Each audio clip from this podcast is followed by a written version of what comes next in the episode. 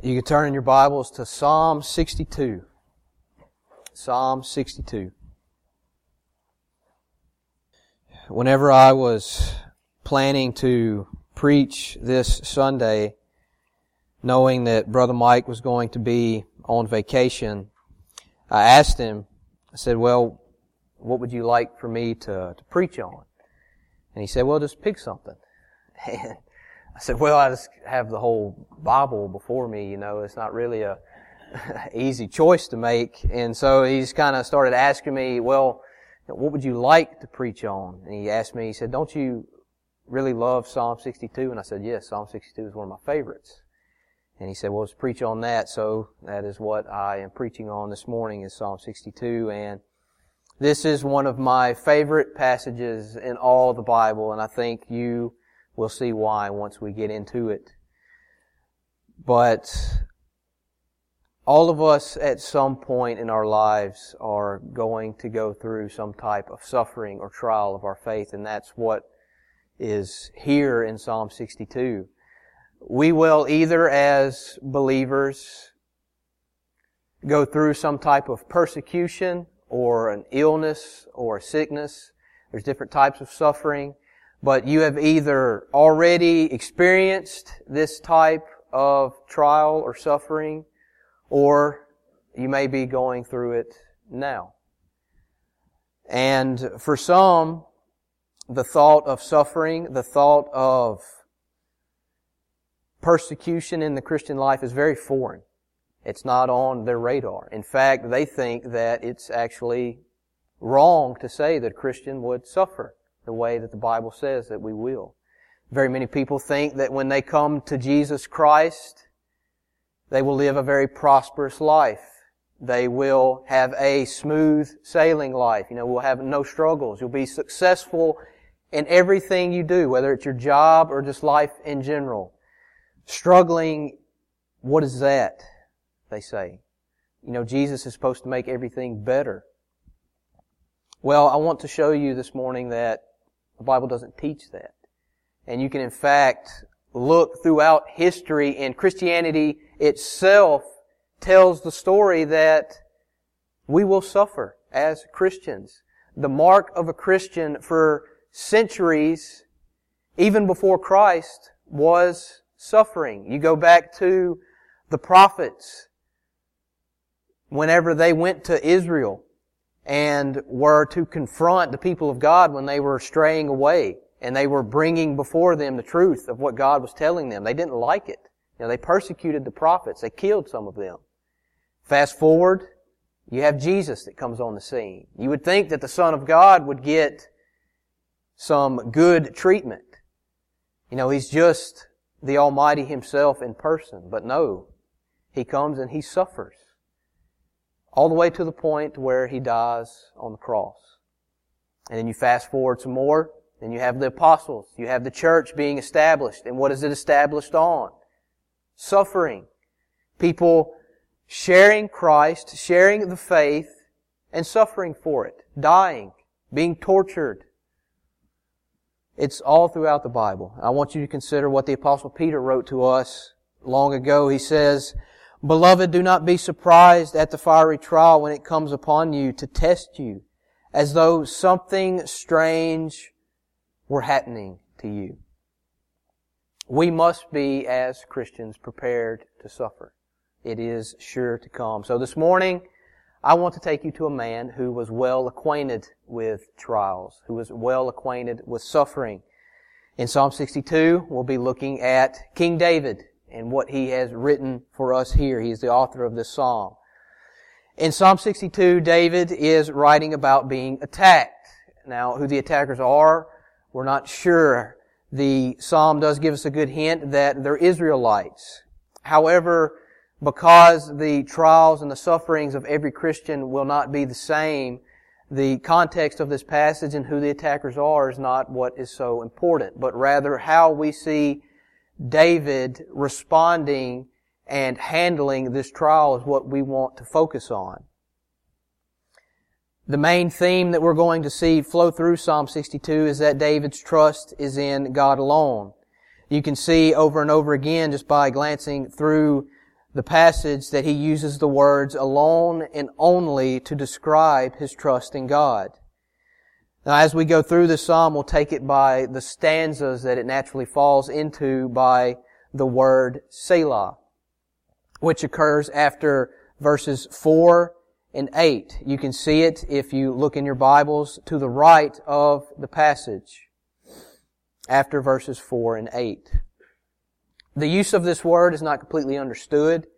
The best thing that we can come up with is that it was to bring about a pause or a musical interlude as it was sung among the congregation because that's how the book of Psalms was originally used. It was the hymn book for the people of God long ago. That's why when you read through the Psalms, it doesn't read like a narrative, like the narrative parts of the Bible. It was written very poetically. And so when we read the Psalms, that's how we are to interpret them in a poetic way. You don't interpret them in the same way other literature, the way we would interpret other types of literature. So I want you to keep those things in mind because they're very important that as we go through this psalm, it helps us to understand what David is trying to get across to us. So I will read the whole psalm and then we'll pray together. Starting with the intro. For God alone my soul waits in silence. From Him comes my salvation. He alone is my rock and my salvation, my fortress. I shall not be greatly shaken. How long will all of you attack a man to batter him? Like a leaning wall, a tottering fence. They only plan to thrust him down from his high position. They take pleasure in falsehood. They bless with their mouths, but inwardly they curse. Selah. For God alone, O my soul, wait in silence, for my hope is from Him. He only is my rock and my salvation, my fortress. I shall not be shaken. On God rest my salvation and my glory. My mighty rock, my refuge is God. Trust in Him at all times, O people. Pour out your heart before Him. God is a refuge for us. Those of low estate are but a breath. Those of high estate are a delusion. In the balances they go up. They are together lighter than a breath. Put no trust in extortion. Set no vain hopes on robbery. If riches increase, set not your heart on them. Once God has spoken, twice have I heard this, that power belongs to God, and that to you, O Lord, belongs steadfast love. For you will render to a man according to his work. Father, I come before you and I ask now that as your word is put before your people and as I stand to preach it, I ask for your help. I ask that you would Fill me and help me as I set to explain this wonderful passage of Scripture. Father, I am inadequate. Who is adequate to explain the things of God? There is no man. So I ask that you would come and that you would give your people ears to hear this wonderful passage. Help me now. Father, as we look at these things, may we forget ourselves. May I forget myself. And may your word be put on display. In Christ's name we pray. Amen. So our first stanza, verses 1 through 4. David starts out the psalm by describing his trust in God. He says, For God alone my soul waits in silence. Now, what we see in this statement and in the statements like this is a picture of what real faith and real trust looks like. David doesn't say God plus something else. He says, for God alone. And so brothers and sisters, if we are trusting in God plus something else, then we are not trusting God at all. Because for some reason we have said to ourselves that God will not come through for us. He will not hold true to His promises. He will fail. And so we have to have some type of plan B just in case. True faith, on the other hand, says, I know the God of the Bible. I know He keeps His promises. I know He will not fail me. I have no reason to doubt. My trust is in God alone. The other statement I want to point your attention to that we're going to see again is what David says. Uh, right after for God alone, which is my soul waits in silence. With this statement, David means he's not like a man that is pacing back and forth, wondering if God is going to rescue him, provide salvation. You may have seen this before in movies or a cartoon where somebody that's anxious or they're worrying, they've either walked a path in the form of a circle or they have, you know, some sort of place where they go and they call it their worry room or whatever where they're constantly pacing back and forth and they have like this. Well, David's not like that. He says, my soul waits in silence. He has an inner peace that only a child of God can know. He knows that God's salvation is sure to come and that it will come on God's time. It's not going to come on David's time. So he waits with his soul being at peace with whatever situation may come until God brings his salvation. We then see David going on to paint a picture of God by using the words rock, salvation, fortress, and then at the end of verse 2, it's like David says, because of these things, because of who my God is, I will not be greatly shaken.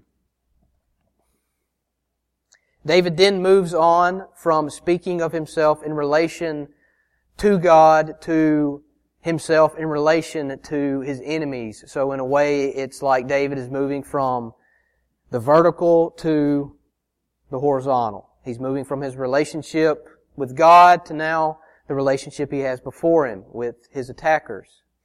But before we get into that, I want to point you again to how David starts this psalm out. He starts with himself in relation to God. And there's a lesson for us here in looking at this.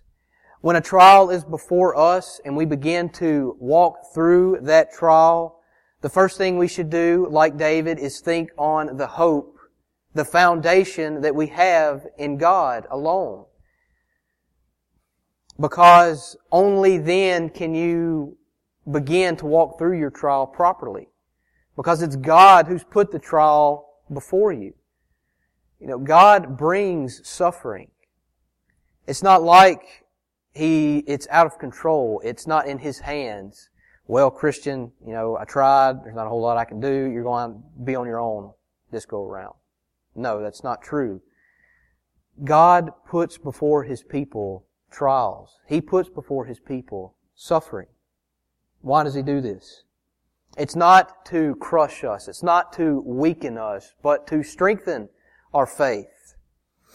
We, earlier in Sunday school, if you were here, you know what I'm talking about. We watched a video about these people that were not believers, and they were questioning the fact of how God can be all powerful and all loving, and yet there still be suffering.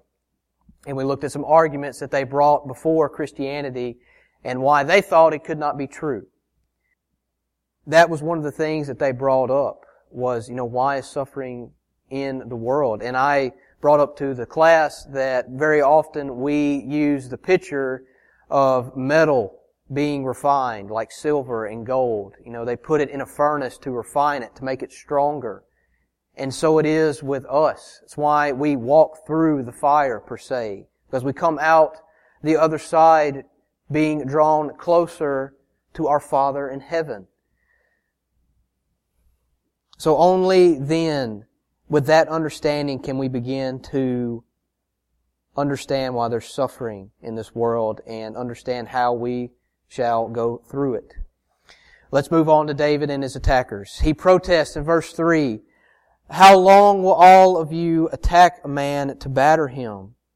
He's showing that their attack has gone on so long that now he feels like a leaning wall and a tottering fence is how he describes himself. This is how defeated he feels, as if he could be pushed over and destroyed at any moment. He says the attackers only seek his demise. They take pleasure in the falsehood they commit. They're two-faced, he's saying. They bless David with their mouths, but inwardly they curse him, attempting to deceive him. Now, in light of verses 1 and 2, what we've been talking about, what David lays before us, his foundation, waiting on God alone, waiting in silence, are you a little surprised to see David now describe himself like this in verse 3? Talking about defeat, calling himself a leaning wall, a tottering fence. What David is doing here, is it wrong? Is it wrong for him to talk like this? And is it wrong for a believer to feel this way, to speak of defeat? Now, I want to give my answer very carefully because it can be very misunderstood and I don't want somebody to walk out of here and get the wrong impression. Well, the preacher told me this. I do not believe it is wrong to feel this way, to speak like this that David does in verse 3. However, I do believe it is wrong to stay like this, to accept the fact that things are just going to be this way, to walk around and like have your head held low and having a thinking, a mindset like, well, Suffering is just a part of this world. God brings suffering. And I'm just going to accept it. I'm not going to have joy in this life until Christ comes back and I'm in heaven. That's just the way things are. And well, that's not true. It's not what the Bible teaches, and a Christian should not live that way. If you meet a Christian and he's very depressed all the time, then he really needs to consider the truths of God's Word and what he says about suffering. Let's look in our second stanza, verses 5 through 8, and see what David does. After he has complained of his attackers, he doesn't stay there and wallow in self-pity like what we're talking about. He doesn't say, oh, poor pitiful me for the rest of Psalm 62. No, David launches back into the hope that he began with and he adds to it. One thing that David does differently here though than the first stanza is how he begins the second stanza. So look at the second stanza versus the first one. In the first stanza, David is putting before us what his hope is in. He's making a statement. In verse 5, David is speaking directly to himself. After reflecting on his attackers, David, you could say, begins to preach to himself. He begins to preach what he started out with the foundation of resting in God alone and waiting in Him in silence. Waiting on Him in silence. He reminds himself to wait on God and reminds himself of why he must, because God keeps His promises and will not fail. Now, verses 5 through 7 are, these, this is the passage that Eddie read earlier during the offering. These passages are my favorite in this psalm because of where it's at in the psalm. David has talked about his relationship with his attackers, and then he launches back into this. And I want to read these verses again. I want you to have that in your mind as I read it. This is David preaching to himself. Starting at verse 5. For God alone, O my soul, wait in silence. This is what he's telling himself. For my hope is from Him. He only is my rock and my salvation, my fortress. I shall not be shaken. On God rest my salvation and my glory. My mighty rock, my refuge is God. And in these three verses, verse 7 is probably one of my favorite verses in all of the Bible. This verse has served me well in my own sufferings as I've walked through the Christian life, as I had, as I have had my own trials. I have found myself coming here more than I have anywhere else because of the words David uses in verse 7. He says, On God rest my salvation, and he says, On God rest my glory. That word glory means David is talking about his dignity, his honor, who he is, his reputation.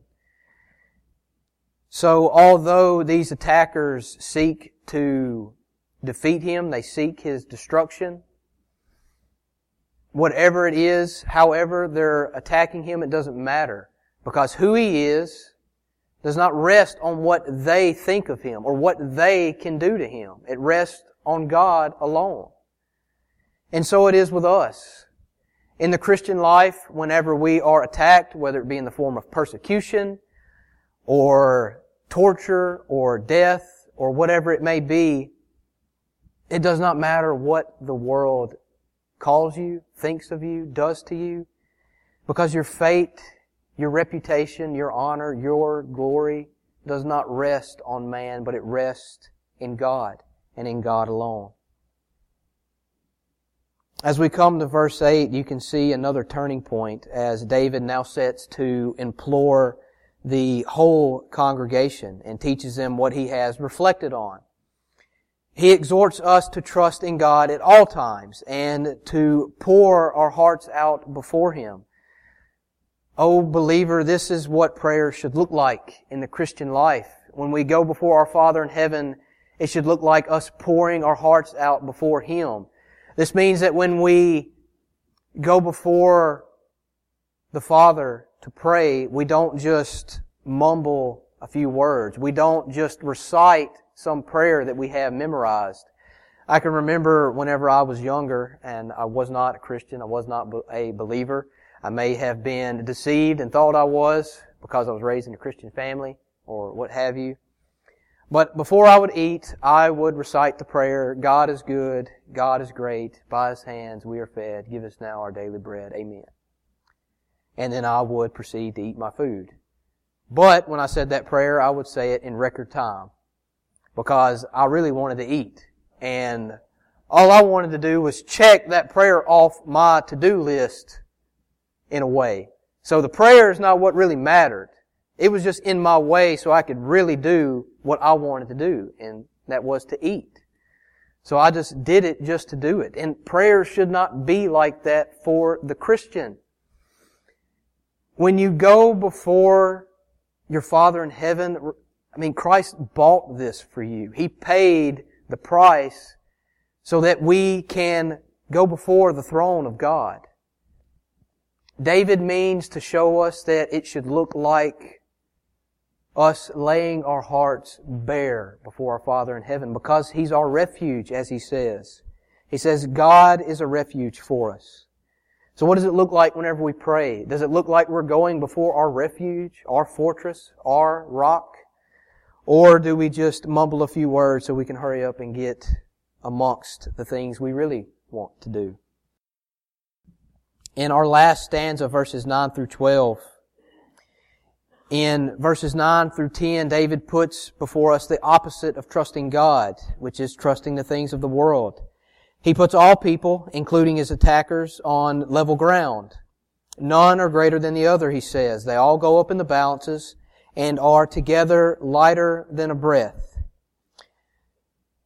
David then speaks on the temptation we have to make money our hope, and if it is our hope, to get it any way we can, even by extortion or robbery.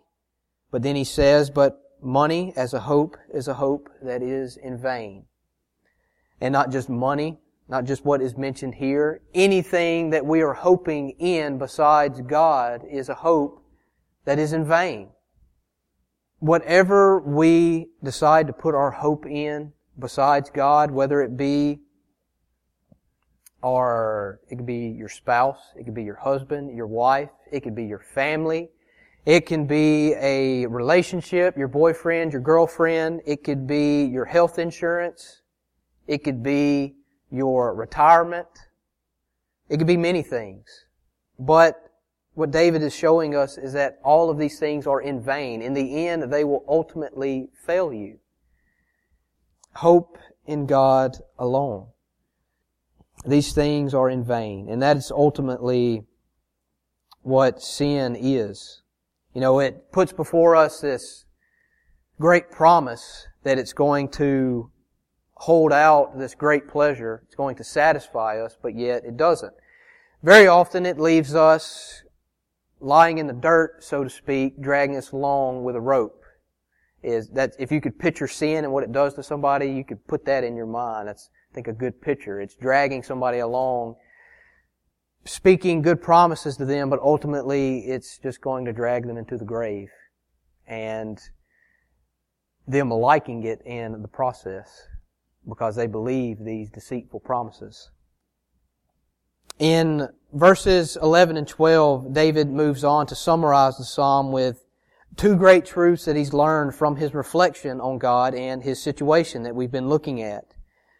The first thing David says is that power belongs to God. And second, he says that to God belongs steadfast love. These two truths hold Psalm 62 together and they hold the Bible together, in fact. Without these two truths, you and I could never experience salvation. Because if God lacks one of these, He will either not want to save us because He doesn't love us with a steadfast covenant keeping love, or on the other hand, He will not have the power to save us even though He loves us. So they must be together. The whole Bible is hinged on these truths. If you take one away, everything crumbles to the ground. Now, I want you to look again before I move on to the end of verse 11 and the beginning of verse 12 where David is describing these things and how they belong to God. He says, power belongs to God. And then in verse 12, and that to you, O Lord, belongs steadfast love powerful and loving not only describe God, all power and all love are His. He owns it. I picture, when I was reading through this passage, I picture a powerful king or a powerful ruler, you know, boasting in his might that he has. Okay? Well, my God owns power. He owns love. These characteristics don't merely define God. The purest love, the purest power that you can think of, it flows from Him.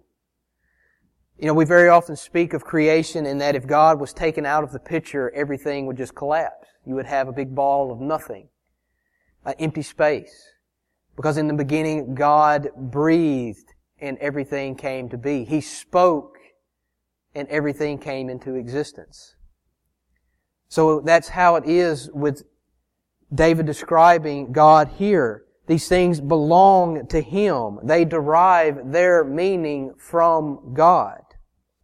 And we as Christians, oh, we need to think on this. We need to ponder our God and in light of His Word because if we are not meditating on God and His Word, then we will never truly understand who He is and how He reveals Himself. Let's finally move down to the second part of verse 12, where David concludes by saying that God will render to a man according to his work. When I first came to this part of Psalm 62, I could not understand why David puts this here. I mean, it's like he's going so good. He says that power belongs to God and that to you, O Lord, belongs steadfast love.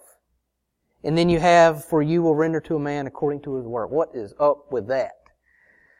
I thought to myself, David, why don't you put this here? I don't understand. And he closes the psalm out with it. So, as I thought to just try to understand why this is here, I was reminded of the book of Exodus. In Exodus 34, when God reveals himself to Moses. I want you to listen to how the Lord revealed himself to Moses in Exodus 34. It reads, The Lord passed before him and proclaimed, The Lord, the Lord, a God merciful and gracious, slow to anger and abounding in steadfast love and faithfulness, keeping steadfast love for thousands, forgiving iniquity and transgression and sin, but who will by no means clear the guilty, visiting the iniquity of the fathers on the children and the children's children to the third and fourth generation. The reason why that statement is there is because, let's say David didn't put that there. Let's say he ends the psalm with, in that, in that to you, O Lord, belongs steadfast love. That would be very true. David would not be lying. But he would only be telling a half truth. Because God is not only a God of love, a God of power, He is also a God of justice. And that's how He revealed Himself to Moses on top of Mount Sinai. Now, we as a church family went through a sermon series a while back on this passage. Some of you may remember. We looked at how after God had revealed himself in this way, it was foundational for his people. And that's why we see it spread throughout all of the Bible after that scene on the mountain. That's why it's not only in this psalm, but in very many psalms. David speaking of steadfast love. He understands God in this way because of that passage, because God revealed himself in that way. So that's why it's here at the end of Psalm 62.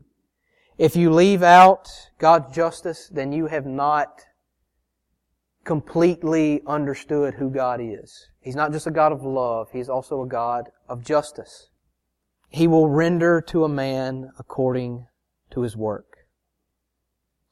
Now, in the end, God will pour out a steadfast love on all those who know His Son, Jesus Christ. He will welcome them into His kingdom gladly. But for those who do not know Christ, who do not know the Son, He will rain His justice upon their heads. They will suffer His wrath for all eternity. You must keep those together. If you preach God to somebody and you just say God is a God of steadfast love and you leave out justice, you have told a half truth, not the whole truth. Because this is how the Bible describes God. This is how He will come. He will rescue those that know Him, those that are His, and He will bring wrath upon those that do not. So I want to ask you, do you know this Jesus? Are you trusting in Him alone? Because ultimately Psalm 62 points us to Christ. Because all the promises of God find their yes in Him. That statement comes from 2 Corinthians chapter 1. Jesus is the rock on which we stand. He is our hope. Jesus is our fortress. Jesus is our refuge. Jesus is our salvation. Jesus is the one whom our souls wait for in silence. This psalm ultimately points us to Him. So do you know this Jesus? Are you trusting in Him alone? If you are, then think on these promises because they're yours in Christ.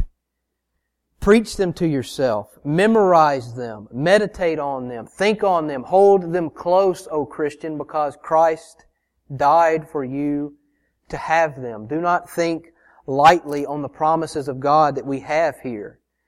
There's nothing worse than a Christian that never reads this book, that does not know the hope that God has set before him. If you go home and just set this Bible down on your shelf and it collects dust until next Sunday, then you are not meditating on the promises of God's Word. And you will not ever be filled with the joy, the hope that you see here that David preached to himself. This only comes from a person that has immersed themselves in His Word, the promises that He has set before him. So please do not take the promises of God lightly. Now, for the person that does not know Jesus, the person that does not know Christ, the promises that are in God's Word are not for you. If you do not know Jesus, the promises of God are not yours. But they can be. They can be yours. Jesus has his arms open wide to every sinner who would come to him and cry out for salvation. Save me, O Lord. He will not turn them away. So cry out to him if you have not. Cry out to him, O sinner, because the arms of Christ will not always be stretched out. He will not always stand as this. For when he comes back at the end of the age, he will not come to receive sinners. He will come to bring His justice. Now, He will take those that are His. He will take the ones that know Him into His kingdom. But for the ones that do not know Him, there's no second chance. Jesus comes in the end, as Revelation describes Him, with eyes of flames of fire and a sword coming out of His mouth to destroy all those who have forsaken Him. So I ask, don't take those truths lightly because the Bible doesn't. And I'm definitely not going to stand up here and preach them to you in a light way. Very often people will do that. I've seen videos of that junk. It's what it is. People who take lightly the truth of hell and God's wrath and the justice that He will bring on all those that don't know Him. I'm not going to do that. You may not like it, you may not want to hear it, but the Bible takes it serious, and I'm going to take it serious. And I pray you take it serious, because I want you to cry out to Christ for salvation. Oh, person, if you do not know Jesus, oh, you have not experienced life.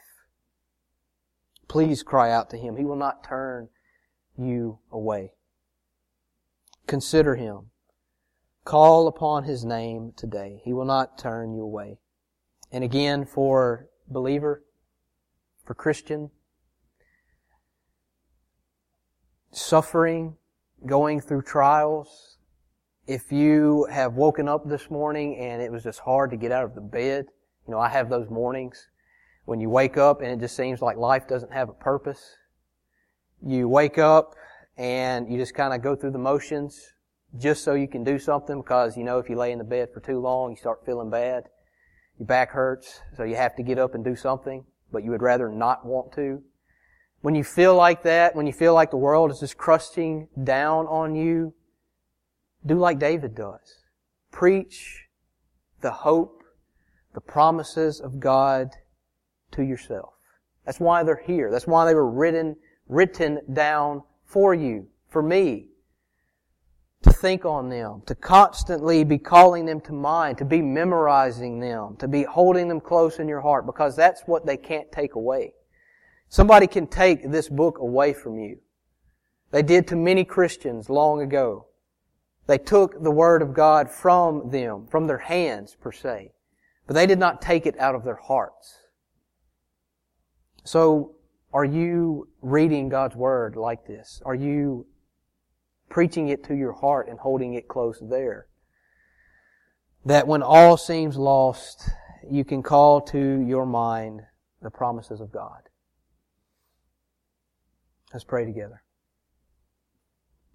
Father, as we have looked at Psalm 62 and seen the marvelous promises that are set before us, I pray that no believer would take lightly the things that are before them. And not only in Psalm 62, but in all of the Bible. These promises are huge. These are what we stand on, what gets us through each day. We know that you bring suffering into our lives, that you are in control of them. We know that things do not come to us without passing through your hands first. But Father, suffering is hard. We all understand this. It's very hard to be persecuted for our faith, to be ill, as so many of our church family are ill now. In hospitals, seeming like life may come to an end soon. I don't know, but that's why your promises are before us, and that's why you command us to preach them to ourselves. And I pray that's what we would do. And for the person that may be here, I do not know their hearts, but if they do not know Christ, if they care nothing for Him, I pray that they would consider the curses that you lay out before them in your word, how serious they are. May no man, may no woman walk away and think lightly of your word. Father, we thank you for your mercy. We thank you for your grace. And ultimately, we thank you for Christ. And it's in his name we pray. Amen.